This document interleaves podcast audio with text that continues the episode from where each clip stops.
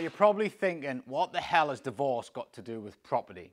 Well, actually, quite a lot. And if you're in the serviced accommodation game and you're not careful, that's exactly what will happen. You'll get divorced from your family, your wife, your partner, your husband. You'll also get divorced from your kids.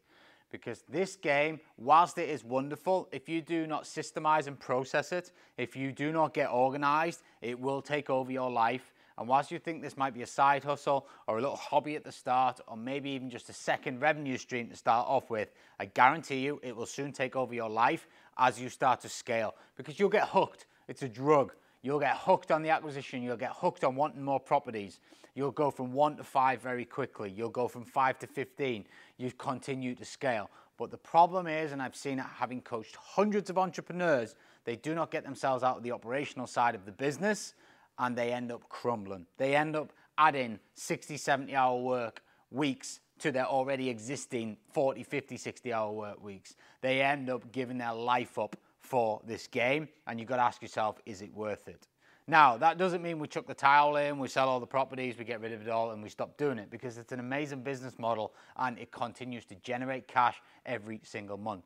Every new property that we onboard creates new cash flow every single month. As long as we get the area analysis right, which in the previous videos we've showed you how, and as long as we put everything else into play to make sure we're making the right decisions, we're educated, we're setting them up quickly, etc., then it will make money.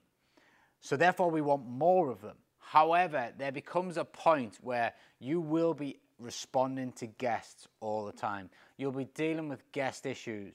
You'll be dealing with cleaners not showing up. You'll be panicking, and running around because you've got another guest due in. The hospitality game is not for the faint-hearted and it's not for the people that cannot systemize and process it. If you aren't prepared to work out of the business and invest in people to run the business for you, then I would advise you maybe to step out now. This is a tough game, but once you get it to a level where the cash flow is positive and you can invest in staff to take over the operations, you need to do it. Because if not, you're going to get divorced. You will not have the time to be able to run a family, a normal life in this business unless you get yourself out of the operations. I cannot stress it enough, and I've seen it time and time again. So how do we do that? First and foremost, you need to invest in good staff. Virtual assistants, consultants, those are the types of people that we can use on a day-to-day basis to just answer the phone, deal with the issues. And we give them SOPs, standard operating procedures of how to deal with X when Y happens what to do when this happens, go here, go there. When this happens, call so and so. Take yourself out of it by documenting everything down and make sure that you can pass it on to somebody else. Invest the money that you're making into staff as quick as you possibly can to buy yourself time back. Now, that time is going to stop you from getting divorced. And as one of my mentors says, it's cheaper to keep her. So you want to make sure that you don't ever get to that point. Um, but not only are you going to buy time back for your family and to be able to enjoy yourself and enjoy what you've created, you're going to buy yourself time to work on your business. And I cannot stress how important that is. Working on your business with no distractions from operations helps you get very creative and ultimately allows you to scale further and further. When I got help, my business results went up 700% instantly.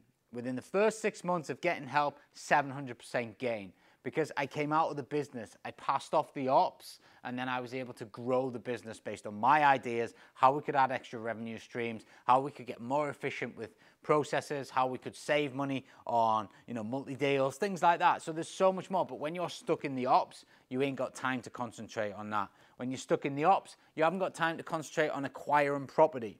And acquisitions is the most important thing in your business. My company motto is acquiring property for cash flow. That means that is the single most important thing within my business over and above anything else. Acquiring property for cash flow. That means we have to have people focused specifically on doing that role at all times in the beginning that falls to you just like it fell to me. Before I built my team out before I had my internal deal sourcing team built out it fell on me. I had to go acquire the property for cash flow. I can't be doing 25 30 viewings a week if I'm also running guests for 50 hours a week. It's impossible. So you have to have the trade-off. You need to get that looked after because the guest side of things once the booking's made unfortunately it doesn't make you any more money Once the booking's made, that's it. That's your cost, and you're going to have to incur that. It comes out your profit of the booking. The only way we're going to make more money is getting more bookings. But a certain property can only have so many bookings per month. It's only got 30, 31 days to sell, 28 in February. So what we need to do is acquire more property, and we do that by getting out the ops. But also getting out the ops is going to save your marriage, save your relationships, and give you time back so that more importantly, you enjoy this business. Because if you don't, then you'll end up hating it and you'll end up giving it up. It can be a battle, this game, and you can get very demotivated at times. All it takes is a couple of bad guests, a couple of refunds, and all of a sudden you're not enjoying it anymore. All it takes is you having to scrub toilets because your cleaner hasn't turned up and you've got a massive contractor booking coming in the next day to realize, I don't want to do this, especially when you're then having to go to work and you're answering phone calls and your boss is on your back asking you why you're not paying attention, why you're always on your phone, or you're constantly stressed and anxious because you can't actually use your phone at work and you know that you've probably got guests ringing you. You've got to get this problem sorted out, and if you don't do it, there's no point getting involved in this game because it will crush you. But if you do do it, you can build empires. And by doing that, you just have to systemize and process everything. I cannot stress enough how much you need to get out the ops. Please take my advice on this. I've learned the hard way and I've also experienced the good way and I choose the good way every time.